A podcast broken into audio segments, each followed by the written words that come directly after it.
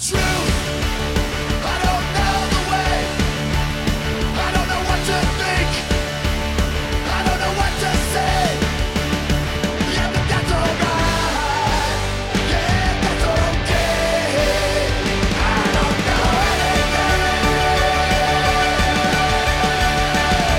Hello and welcome to Factually. I'm Adam Conover. Thank you so much for joining me on the show once again.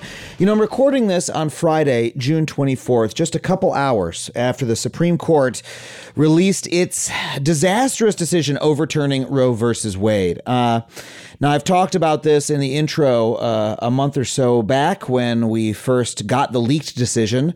Uh, it's a gut punch even now, having received it. Uh, and I want to say what I said then just one more time that uh, if you're interested in learning more about the Supreme Court, about the myth of the Supreme Court, about the reality behind it and why it does the things that it does, go listen to my past interview with Eric Segall entitled The Myth of the Supreme Court. And if you want to know more about the history of how we got to this moment, how the right wing was able to create a legal regime that finally overturned Roe and what the world might look like from here, you can go check out Confronting a Future Without Roe, my interview with Mary Ziegler on a previous episode of the show.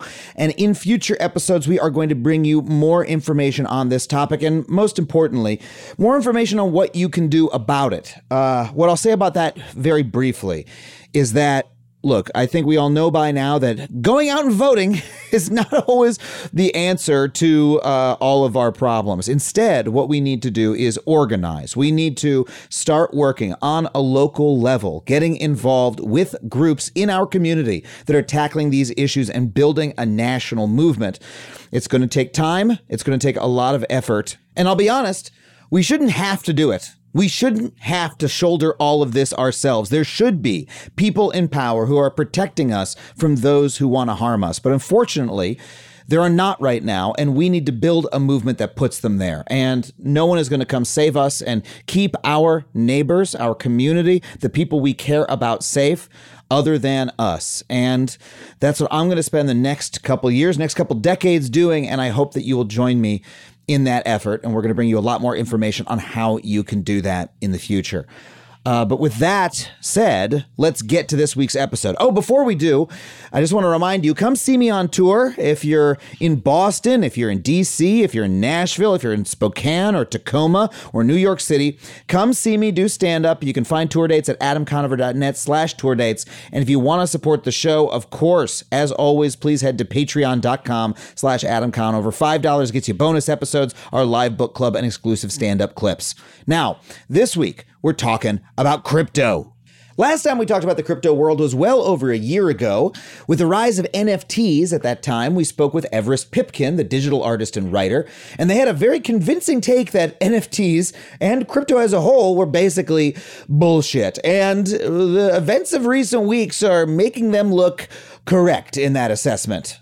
First of all, the crypto crash has completely commenced. I love alliteration. Nearly $2 trillion of supposed crypto value have evaporated this month. 2 trillion. Bitcoin, the largest cryptocurrency, or uh, let's put that in quotation marks, the larger, largest cryptocurrency, because Bitcoin cannot be used as such, dropped below $20,000 for the first time since 2020 and lost more than a third of its value in just a few weeks. And even supposedly safe crypto bets, like the quote, stablecoin Terra, which was supposed to stay priced at $1 no matter what, basically evaporated last month, along with $40 billion in investor money. So, look, I'm not saying that the crypto market is entering the death spiral that will destroy it, but it does appear to be entering a death spiral that may destroy it.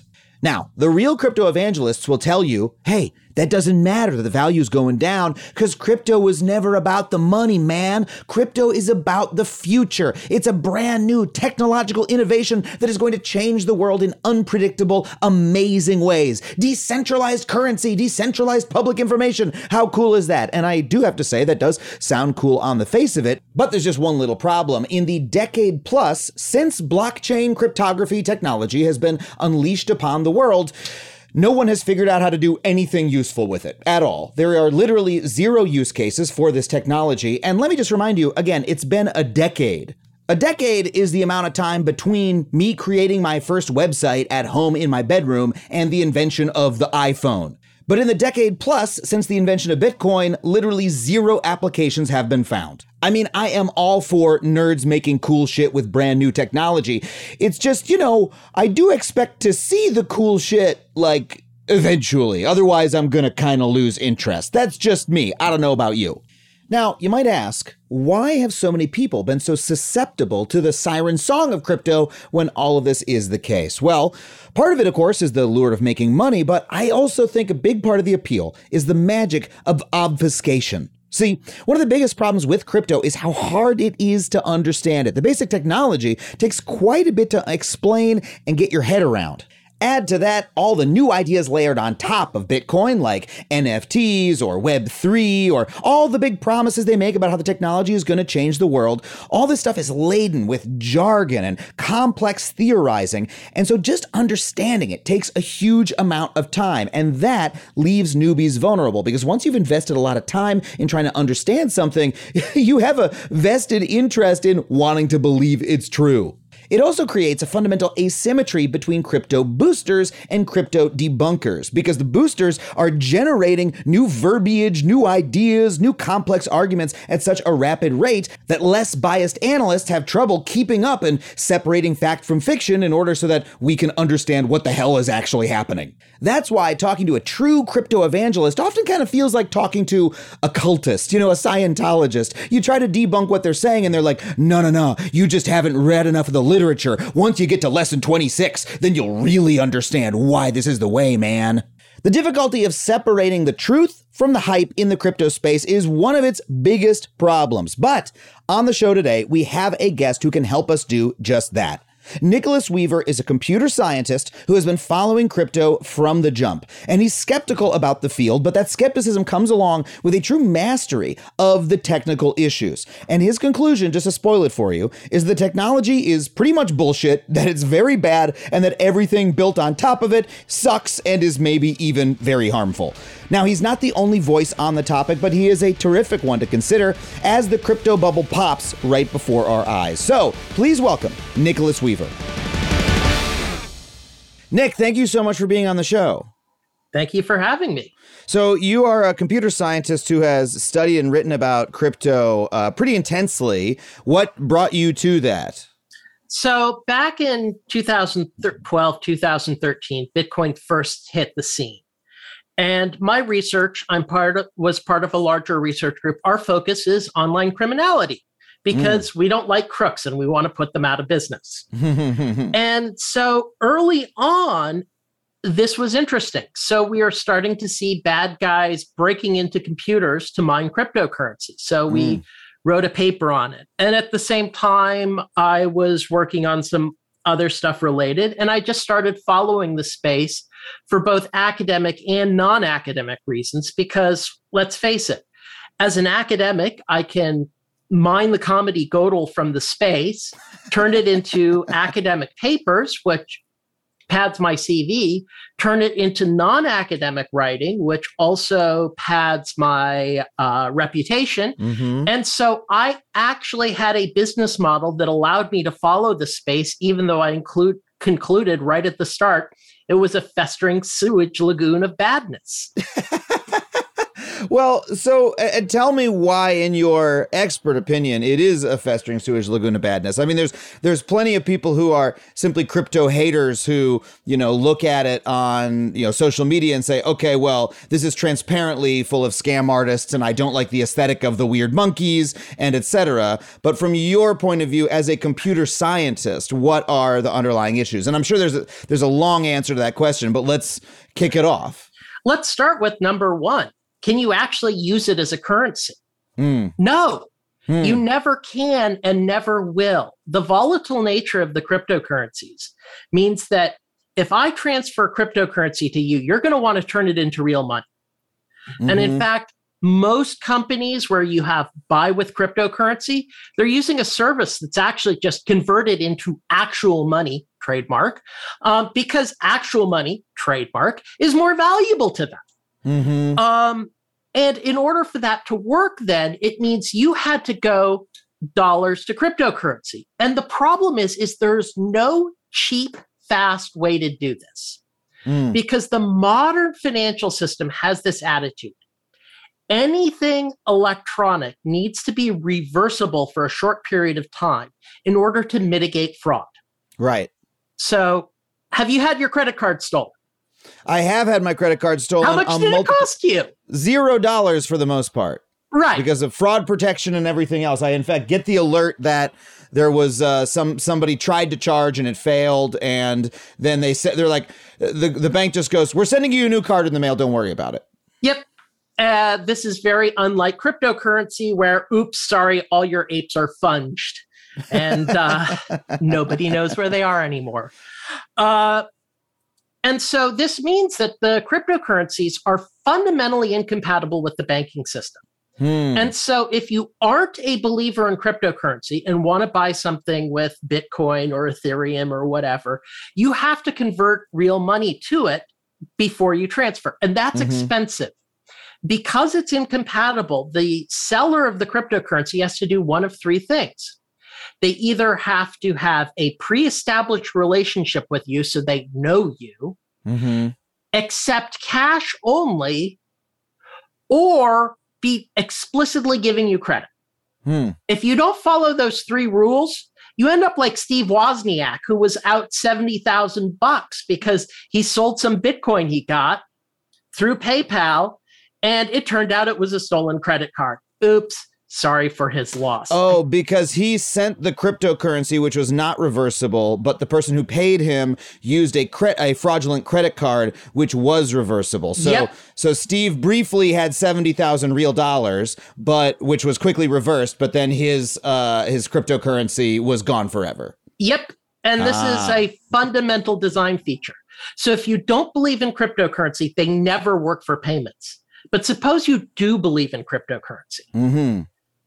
Well, in, in the ideology of cryptocurrency, and that cryptocurrency is the future, and and you're bought into that vision. yes, brought into the vision of the grand Satoshi prophet from on high who came down into the Bitcoin talk forum. Um, okay, you do. Well, the problem is, is the economic models on these cryptocurrencies are busted. They are designed so that they'd be deflationary. So, in a real economy, the only thing worse than inflation is deflation because you Mm. never spend your money because it will be worth more tomorrow. Right. So deflation meaning the value of the currency always rises over time. Yes, Yeah. at least in theory. And, And so, you would never spend your money because I have a dollar today, but tomorrow it'll be worth a dollar and one cent. So why would I spend it today? Yeah. And with cryptocurrency, it's worse. So, like every year, the Bitcoin community celebrates Bitcoin Pizza Day when somebody paid 10,000 Bitcoin to buy a couple of pizzas from somebody else. Right. The somebody else then used their credit card at the pizza place to actually pay for the pizza. Um, and that is the failure of cryptocurrency because if you believed in Bitcoin, congratulations, that was the breaking bad cube of money now. That's a pretty regretful pizza, in my opinion. So, yeah, th- that's a really good point. I've seen all those memes. There's also a famous one about how like there was a StarCraft video game tournament in like the very birth of Bitcoin, and it was like uh, first prize in the tournament gets a thousand dollars, second prize gets five hundred dollars, third prize gets ten Bitcoin. And that you know, Bitcoin was so cheap then; it was you know that was worth very little. Now it's worth so much that's an astronomically huge payment.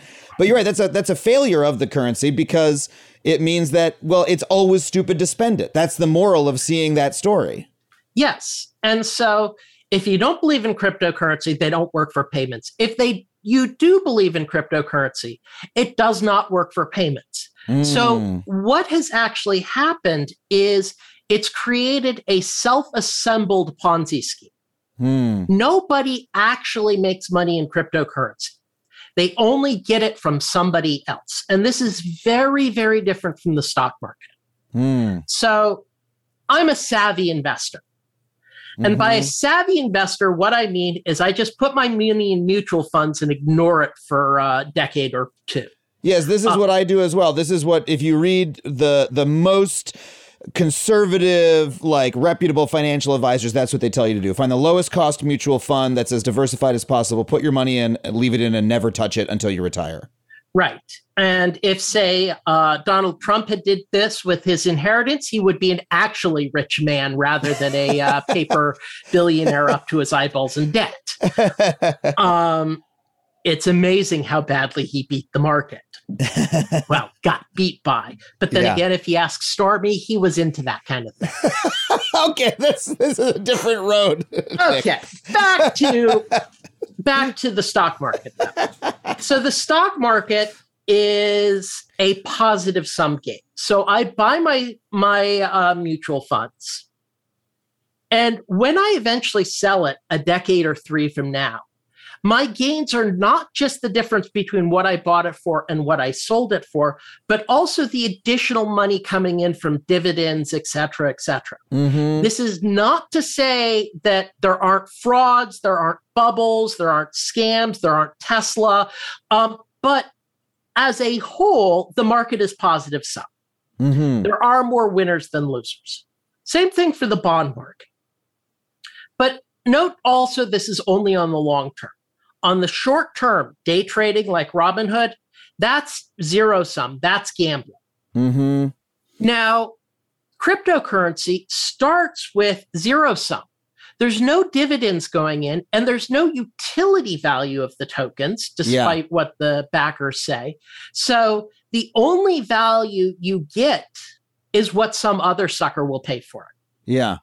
Um, and this is gambling and a Ponzi scheme. And it then gets worse because a zero sum Ponzi scheme, yeah, Madoff, uh, most people got most of their money back. They didn't end up making money because if they made it, they got it taken back. But um, the cryptocurrency has these huge drags on it with the mining cost. Yeah. So most of the cryptocurrency that matters is Bitcoin and Ethereum. Mm-hmm. Everything else is a side chip. Um, we have a technical term for it. They're called shitcoins. So apart from the shitcoins, you've got Bitcoin and Ethereum, and both of these are proof of work, which is literally a huge bunch of computers going around wasting energy in such a way that you can prove that they wasted it under the hypothesis that in order to change history, you'd have to waste as much energy as before. Yeah, this this is the this underpins the entire system of cryptocurrency that they're having to do these incredibly hard cryptographic math problems in order to verify the transactions, right? It's not hard though. That's the thing. what it really is is literally proof of waste, Mm, not proof of the the the math is actually really easy. mm, The math is something that can be done on a $40 computer. mm. But what it is is it's math that it just repeatedly tries. So it's basically picking random numbers. hmm So pick a random number, pick a random number, pick a random number. And if that random number starts with enough zeros, you win. And so all that is, is not really maintaining consensus or security. It's just maintaining a proof that this much energy, this much gobsmackingly huge amount of energy Yeah, was used to create this Bitcoin block. yeah, And that's the only thing that it proves. So if you wanted to change the block history, you'd have to waste at least that much gobsmacking amount of energy. yeah. And the th- problem is, is this is bad security. Hmm. So this is wasting somewhere between 1 to 2% of the entire world's energy supply for a system that can do 3 to 7 transactions per second worldwide for Bitcoin. That's so low. And Ethereum, it's this world computer. This world computer has one five thousandth the computing power of this $45 Raspberry Pi, That you're holding in your hand right now. holding in my hand right now. Um, well, it's 45 bucks when the supply chain is normal. Um, it's just such pitifully bad technology and engineering, but this costs money. and so this turns the cryptocurrency space from a zero sum game into a deeply negative sum game Right. because the power companies want real money. And so what has Mhm. been happening over the, the, power past companies that you need to fuel all of these uh, complicated or wasteful calculations Wasteful. that you're doing. Yes. So you got to pay for the coal for the newly fired up coal power plants from someplace. Mm-hmm. Um, and or the uh, natural gas plant where you're heating a Finger Lake. Yeah, because, hey, And there are literal natural gas plants that, rather than having been shut down, have now been converted into Bitcoin mining facilities. My understanding from reporting is that we we literally have fossil fuels that are not going offline because instead they've been con- they would have been shut down instead they've been converted to mining Bitcoin full time. And likewise, the cryptocurrency goes, hey, wait, we could use flare gas, methane that would otherwise be leaked, except that they're not. What they're doing is bringing Bitcoin mining rigs to turned off methane wells, turning them on Right. to burn the methane. Um, Right. Anybody who claims that Bitcoin is green is some is basically claiming that uh, random shootings encourage bulletproof vests, and so therefore it's a good thing. God damn. Wow. Um, okay, so you were saying it it goes from being zero sum to negative sum. And this means that there needs to be new suckers. Mm. And that unless you get new suckers, the system's going to collapse. And suckers are not a renewable resource. And I think we're starting Because there's a limited number this. of people on the planet. Yeah.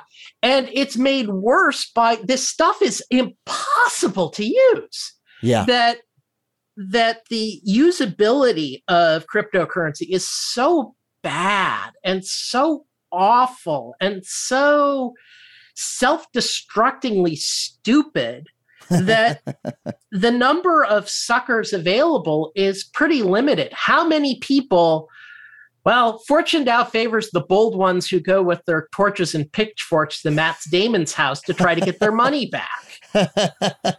Can I uh, let me try to summarize a little bit of what you've said? Um, because uh, you compare it to the stock market, and I'm also the same type of, of quote savvy investor. I do what I'm told to by the reputable experts, which is put the money in the stock market, leave it there, and don't touch it. And there's often the comparison made. You know, a lot of crypto folks will say, "Well, the stock market is just as risky." But my understanding, look, I'm a critic of capitalism, but I do live under it, and I try to understand the principles by which it operates. And the philosophy, my understanding is behind the stock market is that if you're investing in the overall thing, you're getting dividends and et cetera.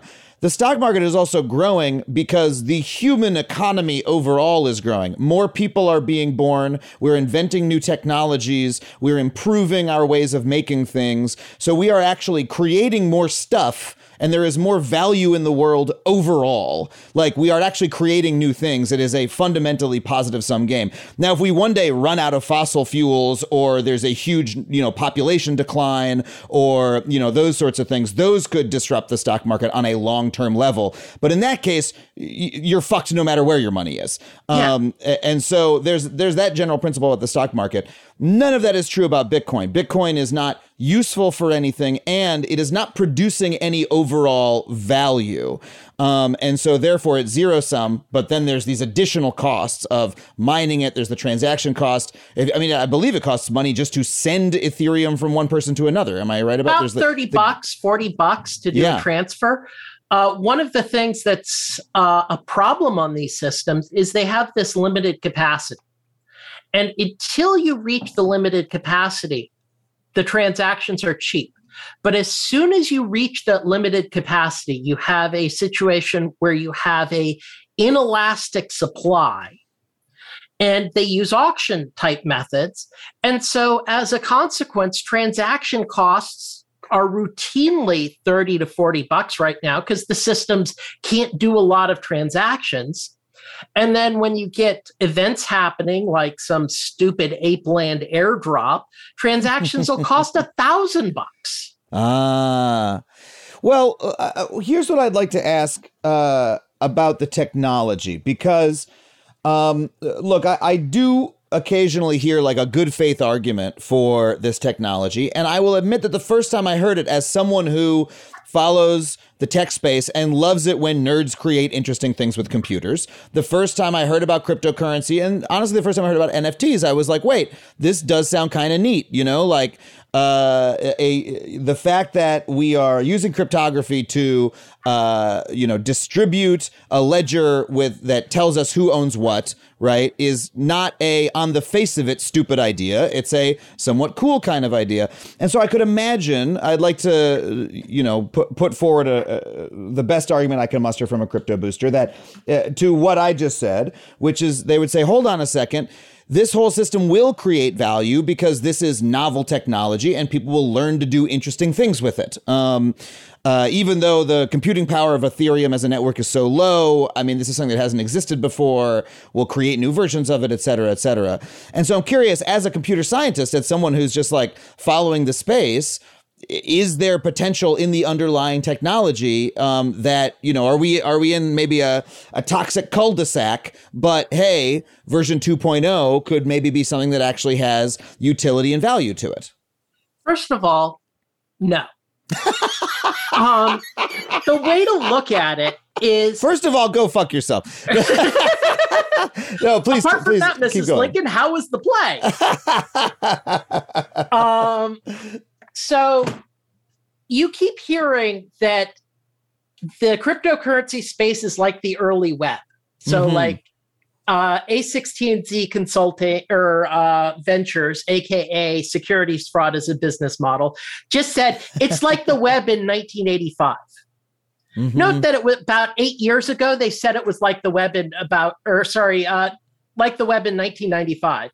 Uh, about eight years ago, they said it was like the web in 1994. So um, True. time is going the wrong way. Th- this is one of the and this is one of the best arguments I've heard recently is that we've been hearing the the technology is so new argument for 10 years. It's literally we've I mean Bitcoin first it's 10 year old technology. And so where are all these applications? The uh, you know 10 years on the web was a huge span of time from 1995 to 2005 uh, billions in value was created. You know, new websites, new technologies. We had the iPod and shit. you know what I mean? What's the what, what what where are the innovations in crypto? So sorry, go on. So, um, for reference, the iPhone is only about the same age as Bitcoin. So, um, where has that gone? Yeah. Um, but to start with, the notion of append only data and append only ledgers is actually decades old. Mm. The only thing that the cryptocurrency adds to the notion of the append only ledger is the notion of no set of authorities being responsible. Mm. But no set of authorities being responsible is why it ends up costing so much. Mm. That all this cryptocurrency mining and all this stuff about consensus is not about consensus, not about deciding a global view of how things are, but really how to stop what are known as Sybils. Somebody from just creating a gazillion nodes getting a gazillion votes. Mm-hmm. Um, and there is no cheap solution to that other than identifying the voters. Um, but once you identify the voters, if you're a money transmitter, you have all these legal responsibilities and the like. So the cryptocurrency, by eliminating the notion of the central authorities, only really eliminates the notion of the responsibility of the central authorities. Other than that, building a public append only data structure has been something we've known for decades. That Mm. there have been cryptographic timestamp services where what you can do is you can send a hash of a message. So this is a random string that effectively uniquely identifies your message. That central service puts a timestamp on it that says, I have seen this central message at this time, cryptographically signed, approved, and then the next one they do has a pointer to the previous one so you can see all the messages that they've ever done. Mm. This is a hash chain with signatures. We've known how to do this since the 90s. Wow. Okay. Um, the underlying occasionally you hear Bitcoin advocates go, Merkle trees are such a cool idea. Yes, the patent is from 1979. um, and so the one thing that it's added is the no responsible central authority. Yeah, the distributed nature of the instead of there being a single uh, authority that is controlling that that hash chain that you mentioned, it's distributed among every computer that's running the software. Yes, but the thing is, is when they say this means there's no central authorities, they're lying. Mm. Instead, what it means is there's no central authorities that choose to be responsible for upholding money transmission laws. So let's take Ethereum. Ethereum propouts code is law. That is the program that's running, that's what all it is. Now, to start with, this is a stupid idea because if I can go up to some program and say, give me all your money, and it does, did I really steal it? Um, I think not. Hmm So, but anyway, let's take this as a premise. So, in the early days of Ethereum, about 10% of all Ethereum got invested in a decentralized autonomous organization, the DAO, the original DAO. hmm And this was supposed to be basically a uh, voting based mutual fund. So you would put your money in the DAO and then vote on what investments to make. And that there were no actual investments to make doesn't matter. It's the DAO. You had to get in on the DAO. Yeah. Um, and 10% of all Ethereum went into this, basically self assembled pyramid scheme. Until somebody came along and noticed there was a little bug. So in Ethereum, when you transfer money, it can be transferred to another smart contract. Uh huh. So they had the logic of transfer the money, decrement the balance. Okay. So somebody goes along and goes, okay, I'm going to deposit some in here.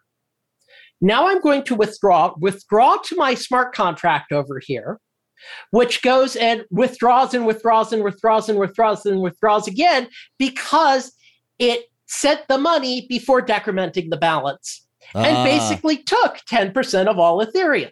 Wow. So now guess what the code is law, no central authorities folks did? they I I believe I I believe they reversed this, right? They like Yep. changed the entire what uh, Ethereum code base or whatever to reverse this theft because it actually affected them. Yep. You steal from the, the actual central authorities in the system, the developers, and they'll steal the money back from you. Yeah. Hey, it was code Coda's law.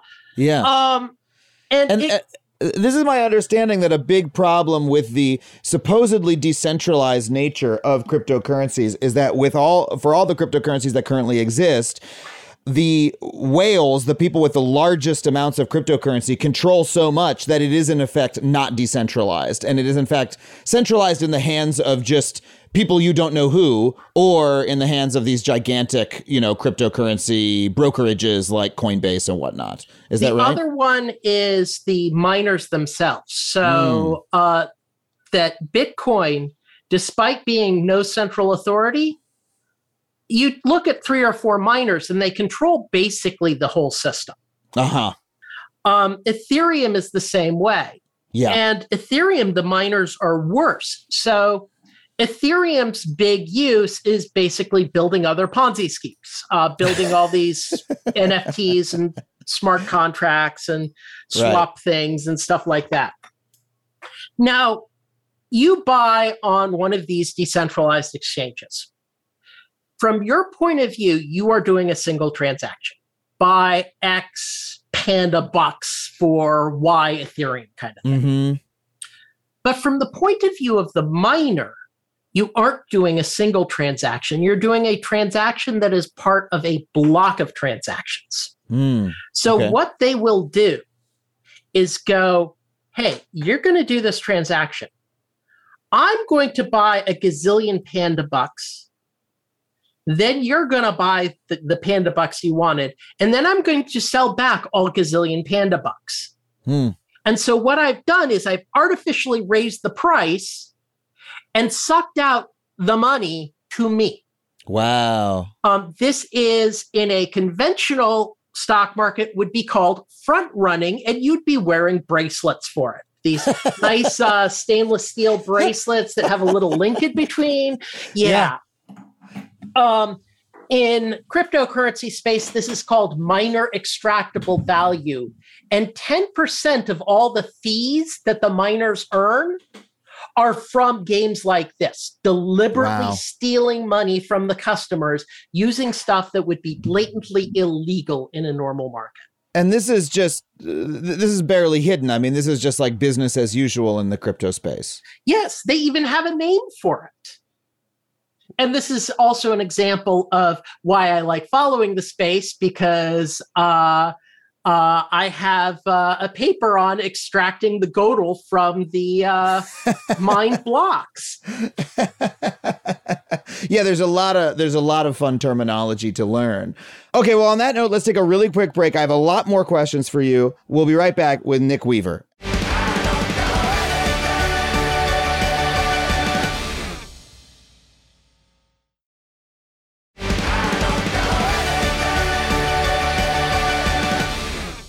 Okay, we're back with Nick Weaver. Um, so I, I do really want to know though, like, is there in your mind, having studied both the uh, computer science of cryptocurrencies and the uh, economic half of it, is there a legitimate use case for cryptocurrency of any kind, Buying or is there a version of it buying drugs?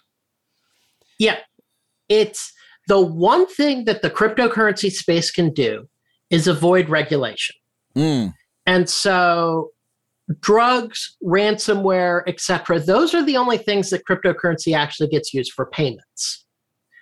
And then in terms of smart contracts, it's basically being used for unregistered securities and stuff like that that um, the SEC would normally object to, but um, they don't seem to be willing to put on their big boy panties and do their bloody job.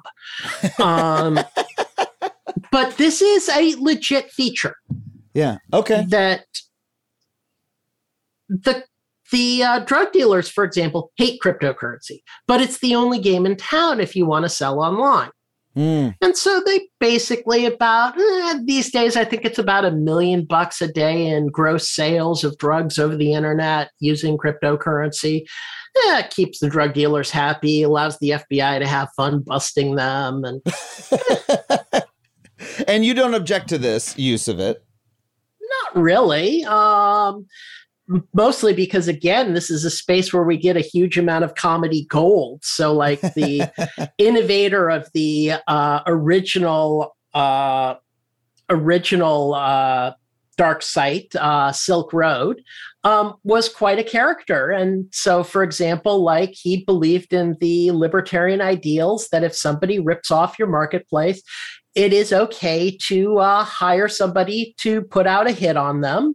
Yeah. Um, and uh, he also experienced libertarian ideals. If somebody's stupid enough to think you're a member of the Hells Angels and willing to give you a few hundred thousand dollars for a hit, fake the hit and take the money.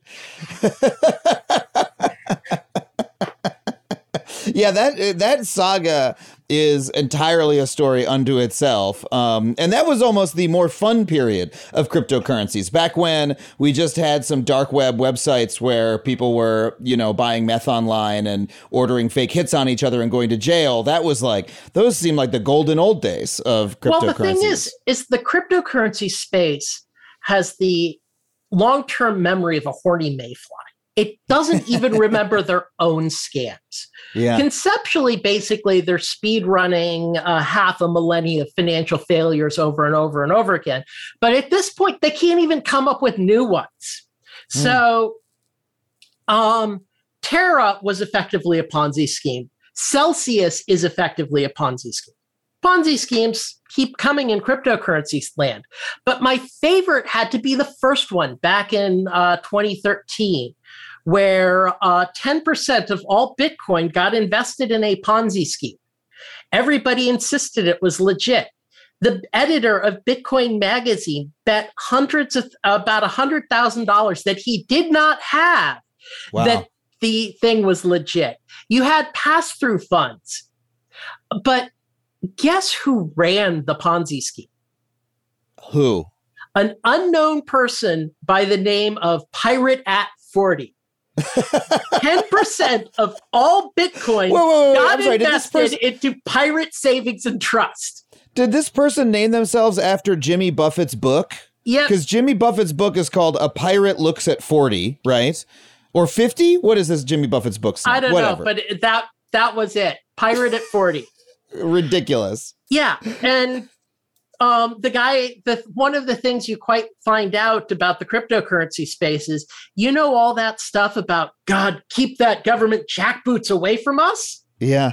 You steal from their money, they go whining like little kids to the FBI. Hey, Mister FBI, come with your jackboots and squish this guy who stole our money.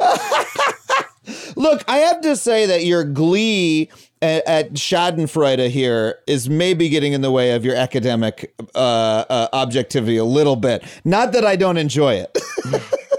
True. And my mother has warned me that with the current cryptogra- crypto downturn, that I should worry about a Schadenfreude overdose. well, uh, man, I, I actually want to want to come back to the uh, uh, question of this of the the centralization of the cryptocurrency space a little bit more because uh, this is the question that I, I was trying to uh, retrieve right before the break is that the the dominance of a few of these miners um, in the space. My understanding is that. Uh, this is like actually uh, shaping the entire way the cryptocurrency field moves. That like Ethereum has been talking about moving to proof of stake, which would be a less uh, energy efficient or more energy efficient uh, method than proof of work for a long, long time. But it doesn't behoove the few miners who control the entire system to do so, and so it's vaporware. They'll never be never be able to get there. Is that correct?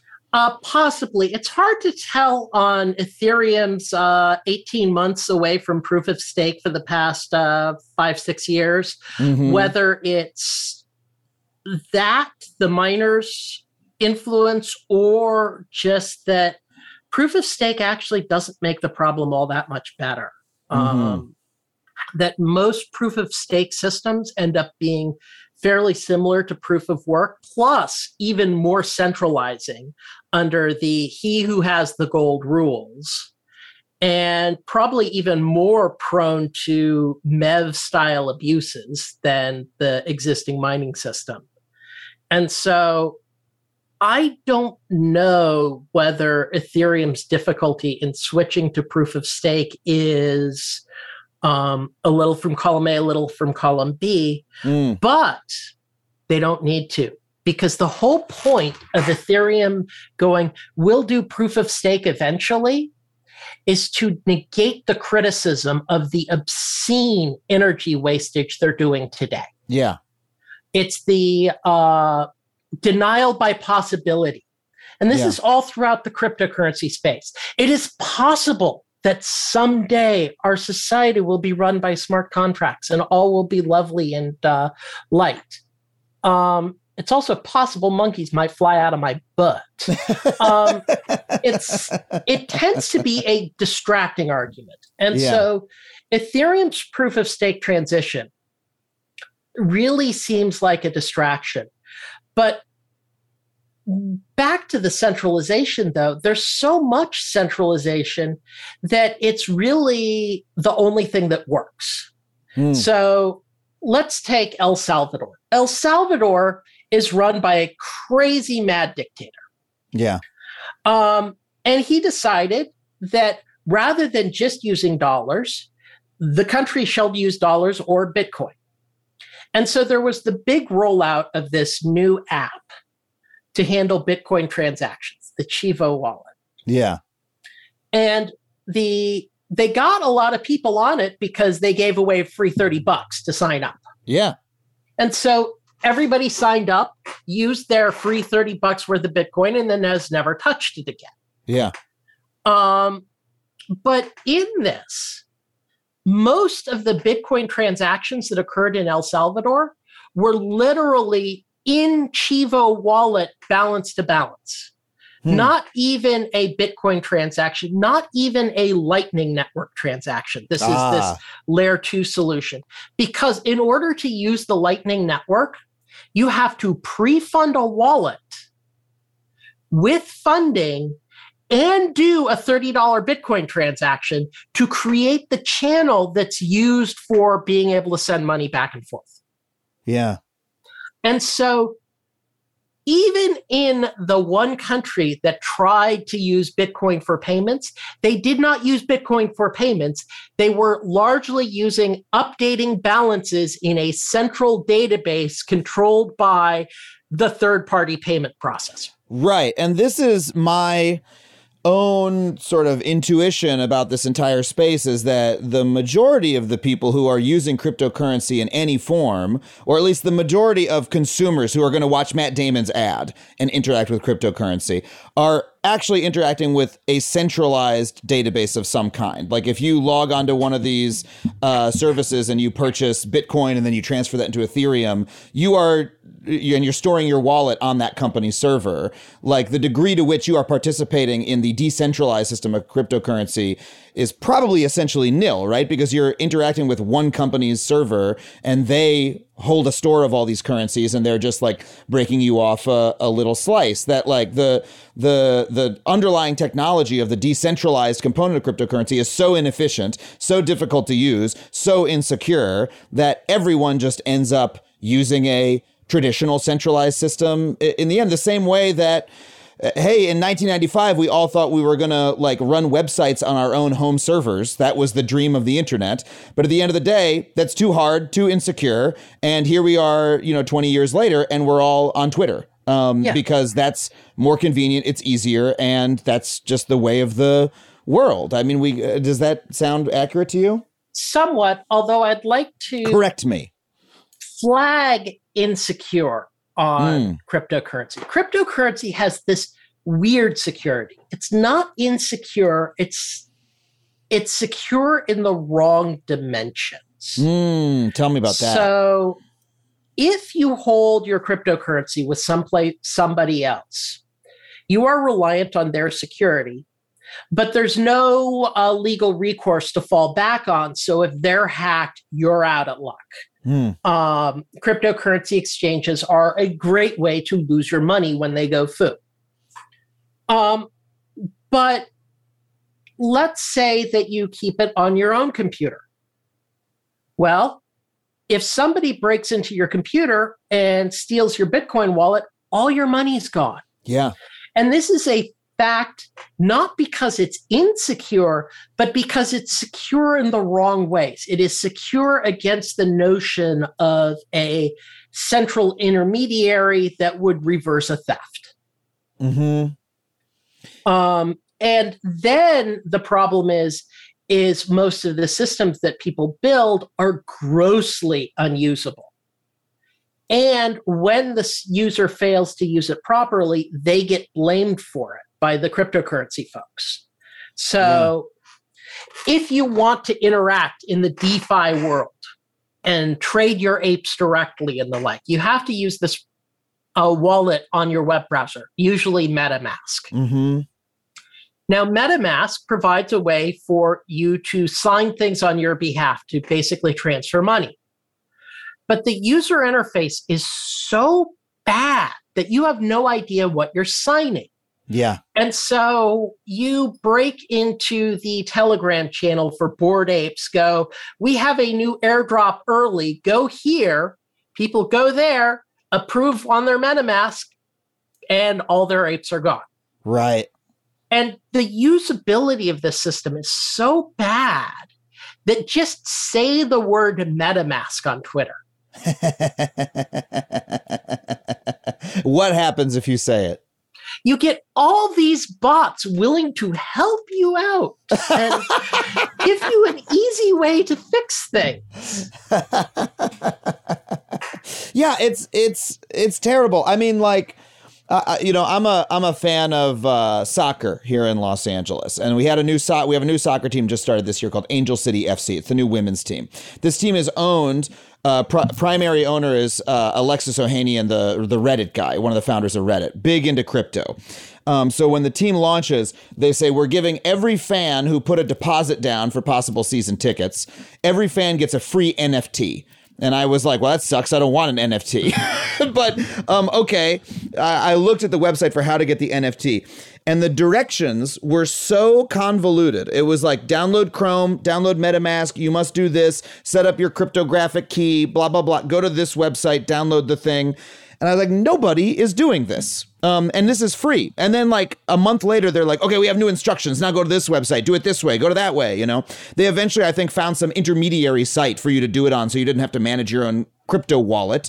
But then, in what sense do you have it? Now it's just on somebody else's site, you know? Yep. Um, like this whole this whole thing, I was like, who who is going to do this just because they're a fan of a soccer team, you know? Um, and uh, it's and it is funny how this is always blamed on the user.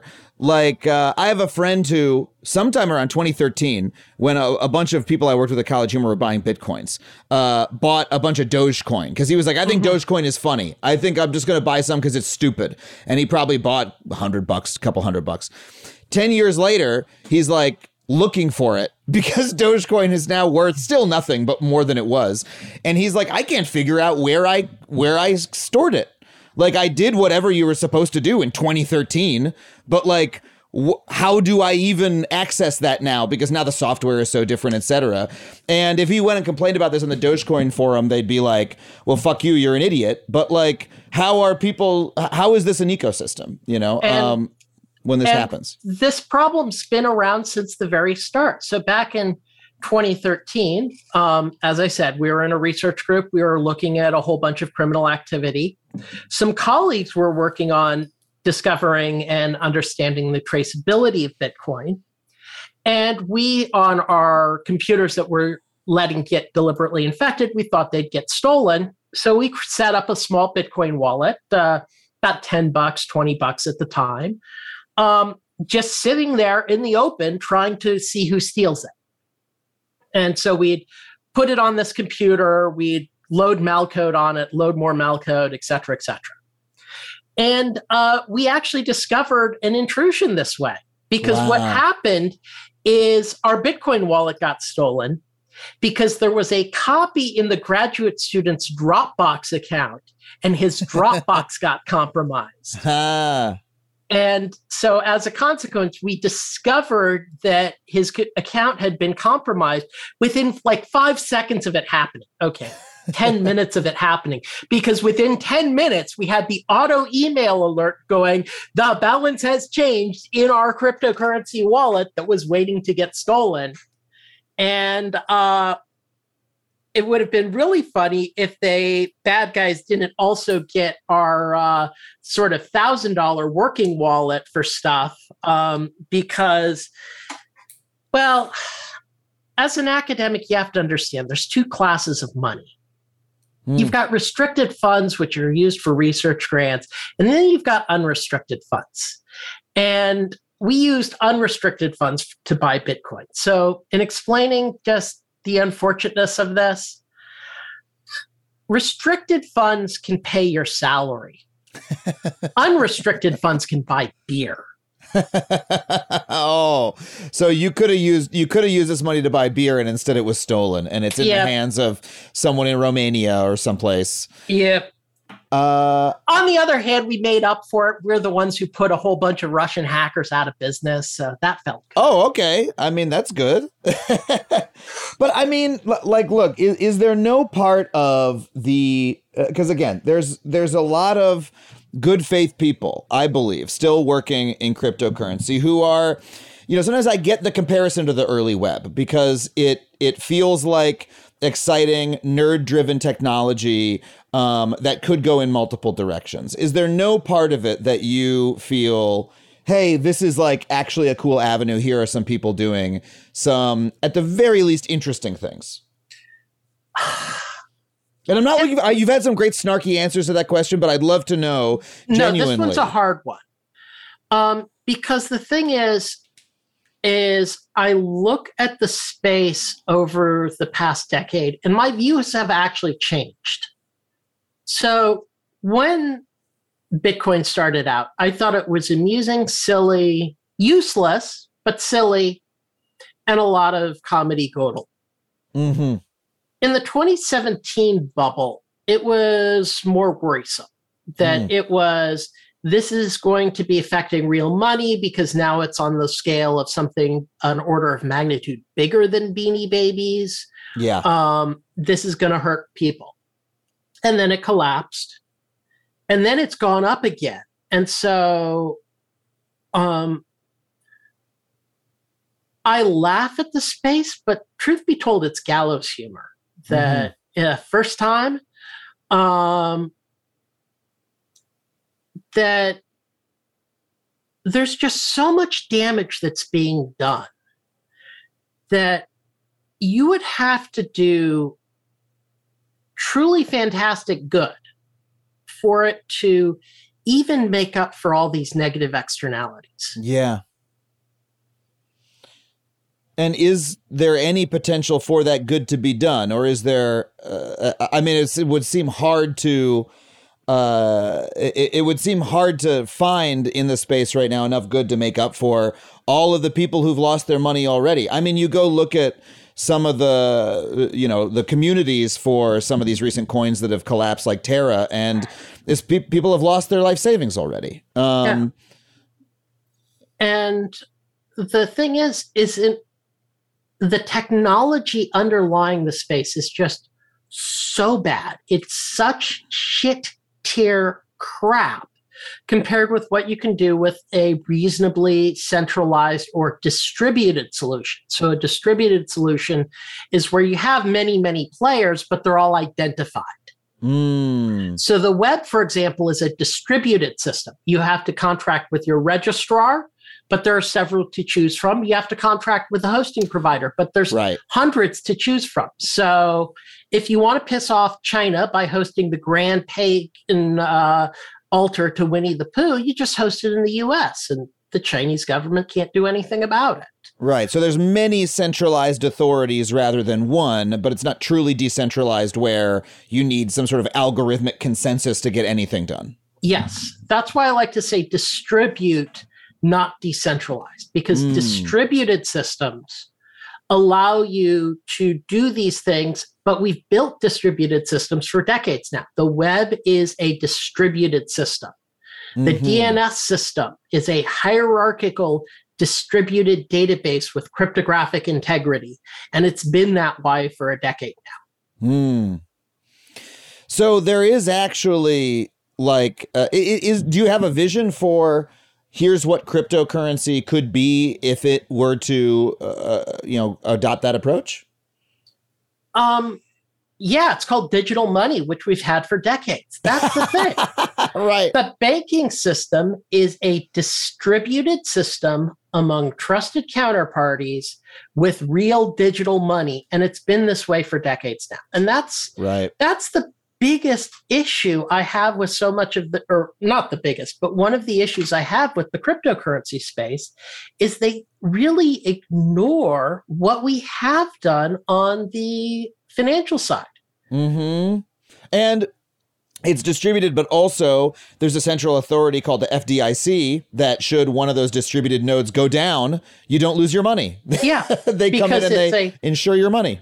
Yeah. So, like uh, in the crash in 08, um, I knew the writing on the wall, and my account at, at Washington Mutual was going to go. Uh, Washington Mutual was going to go foom. Yeah. The only thing I did was go to the ATM, make sure I had a hundred bucks in cash on me, and my credit card was with another company. Next day, it goes away. Day later, I'm now a proud Chase Bank member. right. That's the only thing that happened. Right, because we went through all of this in the 20s and we built systems that made sure that if the worst happens, you're you're well protected. Um, which is something that the cryptocurrency space not only hasn't done this, it's averse to doing it. Um, it doesn't want it to happen. Right, because if they did, they'd lose their advantage. The only Yeah. advantage cryptocurrency has is cribing, basically ignoring all those pesky laws that were invented in the 20s about securities fraud and the like. Yeah. Um, like that's the only reason these whole DeFi exchanges exist is for unregulated securities. Yeah. Well, uh, and and the, in that way they're not that different from the rest of the tech industry because the entire tech industry is largely premised on avoiding regulation um, you know if you look at uber airbnb things like this make me gag those I, I personally loathe the silicon valley business model of break the laws and then ask permission. Yeah yeah, and it uh, we've uh, devoted tons of time on this show to exploring all those problems in all those spaces. Airbnb does hospitality while avoiding hotel regulation, so people die in fires, stuff like that. Um, we devoted a lot of time to it, but uh, well, I, I'm curious what you think the future of the space is. Um, like right now, there's a huge cryptocurrency downturn. I have a lot of concerns. I have the concern that you know, maybe the entire space crashes and disappears, and then you've got millions of people who feel that they have been fucked by a system outside of their control. That's bad for our nation, for the world politically. Um, I also have a concern about large corporations coming in and dominating the space and turning it into something that is perhaps even more abusive um, because they'll see the potential to, you know, siphon money out of people's pockets. Where do you think it's going to go? Um, call me an optimist. Hmm. I think it's going to implode. I thought it was going to implode uh, six months ago to a year ago. Mm-hmm. Um, but what I see as happening, and I don't know when this will happen, this is not investment advice. The market can stay irrational longer than you can stay solvent. And I never short sell anyway, because short selling is zero sum and zero sum is gambling. But anyway, what I think is going to happen is there's a lot of margin in this field that didn't exist before. So in the previous bubbles, the miners would sell their cryptocurrency. Mm-hmm. Now they've been borrowing against it rather than selling because the market for real money is thin. Hmm. How the market for real money is Michael Saylor. Oh, and he's out of it, by the way. He has uh, deep underwater, and nobody's going to loan any more to him. Um, and uh, suckers who see Matt Damon on TV. Right. So that's drying up. The new money going into the system has been drying up. Is that what you're Right. saying? Okay. And in order to compensate for this, the miners have been not able to sell in significant quantities. And so they've been accumulating Bitcoin and Ethereum on their balance sheet and borrowing against it. Ah. Now, what I think is going to happen is the price is just going to grind lower, grind lower, grind lower, and then hit a tipping point. Hmm. And the tipping point is once you start getting margin calls on these systems, because these are real money outside the cryptocurrency exchange, pay me cash. Um, and then it will create this feedback loop, the, a positive down feedback loop where liquidate, more liquidations, more liquidations, and the price just collapses Right. like a house because- of cards. So it's that the uh, so these miners, in order to get cash, are taking loans against their Bitcoin, getting real money in in exchange for the Bitcoin. But then at some point, they're going to have to pay the loans back. Um, especially when the price goes down, the the banks or whoever else is loaning the money is going to come calling, and so some people are going to have to liquidate the Bitcoin. Once you start liquidating, the price goes down, forcing even more people to liquidate, and that's a death spiral. Yes. Got it. Uh, that sounds quite plausible to me. Um, and I, I could see that as being, I mean, that, you know, th- that kind of leveraging is the cause for so many crashes as it was in 2008. Um, I'm curious though. So, say there is a gigantic crash and the entire space bottoms out. We have seen, you know, the cryptocurrency space rebuild um, time and time again after one of these crashes. Uh, do you think it bottoms out sufficiently that it, you know, the the the the earth the earth is salted and no one wants to do this anymore, or is there some sort of future form that this takes? Uh, because but one of one of the questions I have is so many companies have now built at least part of their business on cryptocurrency. A company like SoFi, which uh, full disclosure has advertised on the show before, they are a company that you know offers a whole range of financial services. One of them is cryptocurrency. They want to be your one stop shop. Square Cash, right, which is one of the most popular uh, um, you know money transmission apps, uh, is uh, has a huge amount invested in cryptocurrency. So this is intertwined with capitalism in like a really uh, direct way at this point. I am hopeful that it won't rebirth because rebirth needs more suckers. Mm-hmm. And there really is a non renewable number of them. And it's going to burn them hard when the Yeah. space collapses. Yeah. My what I always wonder though is that like so you, you know thinking about this decades down the line um the idea of digital money, the idea of digital goods um I see those as things that are likely to continue to exist but not in decentralized form.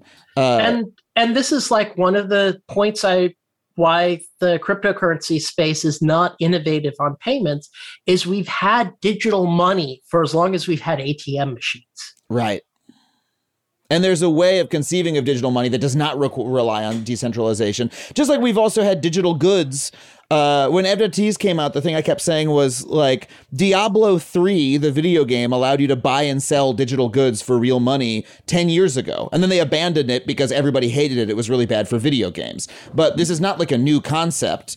The crypto piece of it is like a, a new dusting on top. But um, I can imagine a world where we have things called cryptocurrencies and NFTs, but they're just stored on some video game company's server, and there's Yeah. no decentralization to them at all. That to me seems like the most likely outcome. I'm curious what, what especially as. because for NFTs that are like for a video game thing or the like, really are only tied to the video game anyway. That uh, if you your corrupted Ashbringer sword doesn't make sense outside of Diablo 3 anyway. Mhm. So putting it as a NFT is Yeah. And there's this there's this like fantasy that wait no an NFT means you'll be able to take it into other games but that would require every game to code s- some affordance in that game to allow okay let's make sure all of our weapon systems are compatible with Diablo 3 items that's never going to happen yeah. like uh, that requires so much work from every single video game company to make their game compatible with every item from every other game. What the hell are you talking about? And let's say it's just purely cosmetic even. So the skin on your character the the face on your character. Well which games every game has its own distinct character model. Yeah. Um if you put the face unchanged from a different game on it's going to look lame and otherwise you'd have to do your whole new artwork for this so uh, why give something away for free this should be a different nft Yeah, so at the end of the day, you're buying Fortnite skins, which already exist. That's Yeah. the. so, um, I mean, it it is it is a bummer though that what you're proposing is that the best case scenario is that this bottoms out. A lot of people lose money, and at this point, it does real world damage to our real world economy. Correct? correct but the sooner it happens the less real world damage it'll do Uh, because they're really so far we've managed to firewall the cryptocurrency space off from the broader financial markets mhm. um, like every time they try to do a Bitcoin exchange traded fund, um, the SEC goes, uh, nah. Uh huh. Um, they they really should just have a rubber stamp, C tether stamp, um, because those markets are just so fraudulent that you can't do anything reliably on them. Yeah. Um, and there's probably a few billion dollars in outstanding loans to the mining companies. Mhm. Um, but that I think is about the only way it currently touches the reg- regular financial system. There was a push by Fidelity to allow people to do put this in their uh, 401k, and the Department of Labor said, no, not, not, not, uh, uh Okay, you have a fiduciary duty. Um, so I call me hopeful that those things are going to act as a limiter on the amount of damage that gets done when the space collapses. The other thing that I think is a, a limiter on the damage is not only do you have to be foolish enough to have believed Matt Damon, you had to be able to use the awful sites too. but at the same time, I know so many people who have money in Bitcoin, and a lot of them, hey, it's a couple hundred bucks, a couple thousand bucks. I understand the psychology of, look, if I put 500 bucks in Bitcoin and it really is the next big thing, then I didn't miss out, you know? And, and I've been tempted to do that myself, never have, but I get that idea, right? Um, but I also know people who, you know, put all of their savings into it because they've been told that it's the next big thing. And that is That's damaging so- to the economy as well, uh, even just psychically to have people, even if you're just talking someone who lost $5,000, but that's all the money they had in the world, like, and then, you know, and the reason that person invested that money is because this was the first time anyone reached out to them personally and said, you can invest, you can be an investor, right? Well, it was that and GameStop. And they said, okay, I can, you know, this is my path out of poverty. Like, that is so harmful to that happen. That'll happen to millions of Americans, uh, Yeah, millions of people around the world when this bottoms out. And the only redeeming factor is the FTC will probably go after Matt Damon and a bunch of others to once the place is collapsed. Yeah. Well, I mean, I don't like Matt Damon that much, so it's fine. but but it's it's a it's a dark picture. Um well, you know, I normally ask my guests for a bit of optimism at the end of the show, but we, you just gave it to us. This is the most optimistic view that you The have. most optimistic scenario is crypto nuclear winter. um, uh, Nick, where can people follow you and and you know learn more about this if they want to get because here one of the biggest problems here is there's so much bad information about cryptocurrency out there. It's really hard to find. Uh, you know, there's there's so much. One of the things I understand about people who get into this is I love to learn. I love to wrap my mind around a new topic, and there and it's fun to do that. It's fun to go dive into the literature and read it. And unfortunately, there's so much fraudulent literature out there that people are uh you know getting wrapped up in bad information so what do you suggest to people who are trying to actually follow this in an honest way and figure out what the fuck is going on So first of all, um, there's a advantage to not following it and just ignoring it. That Hmm. that's the first thing that my advice would be is when in doubt, ignore the space. Mhm. Um, you'll feel better. Um, but in terms of resources to follow, um, the comedy gold and the like in the space is vast, and uh, Web3 is going great is a brilliant resource for that. that's a great site If you want it's called more- web3 is going great you can google that yeah. If you want um, a technical analysis of why this space is so bad, uh, I have a ACM communications article from 2018 called "The Risks of Cryptocurrencies." Hmm. Um, this is a very good technical reference. I also have my 161 YouTube video from my technical lecture. Um, so this was for the computer security class because uh, I have to uh, have to cover the material. Um, uh, in general, I am a uh, unapologetic shit poster on Twitter at NC Weaver. um, and um, another good one to watch if you're amused by the comedy in the space is David Gerard. He runs a a really good blog where he's been keeping track of this space since the early days. Uh, his first book uh, was uh, Attack of the 50 Foot Blockchain. Well, incredible. I, I I really thank you for coming on to talk to us about this, Nick, and, and give us your, your extremely. I feel like you've been like waist deep in shit for the past few years, and you came out to show us the treasures that you found in the muck, and I, and I can't I can't thank you enough for doing it. thank you very much. There is a lot of comedy gold in the manure pile. All right. Thank you for being here.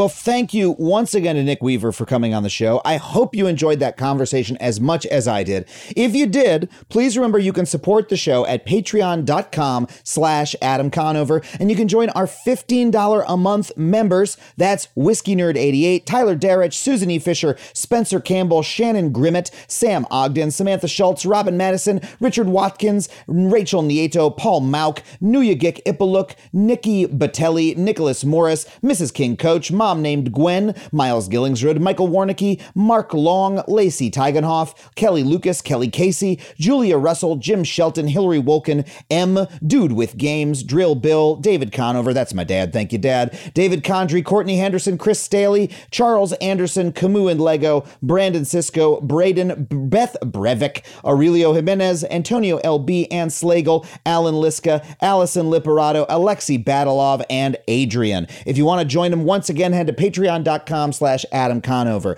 I want to thank our producer, Sam Roudman, our engineer, Ryan Connor, Andrew WK for our theme song, the fine folks at Falcon Northwest for giving me the incredible custom gaming PC that I'm recording this very episode for you on. You can find me online at Adam Conover or adamconover.net. Thank you so much for listening. We'll see you next time on Factually.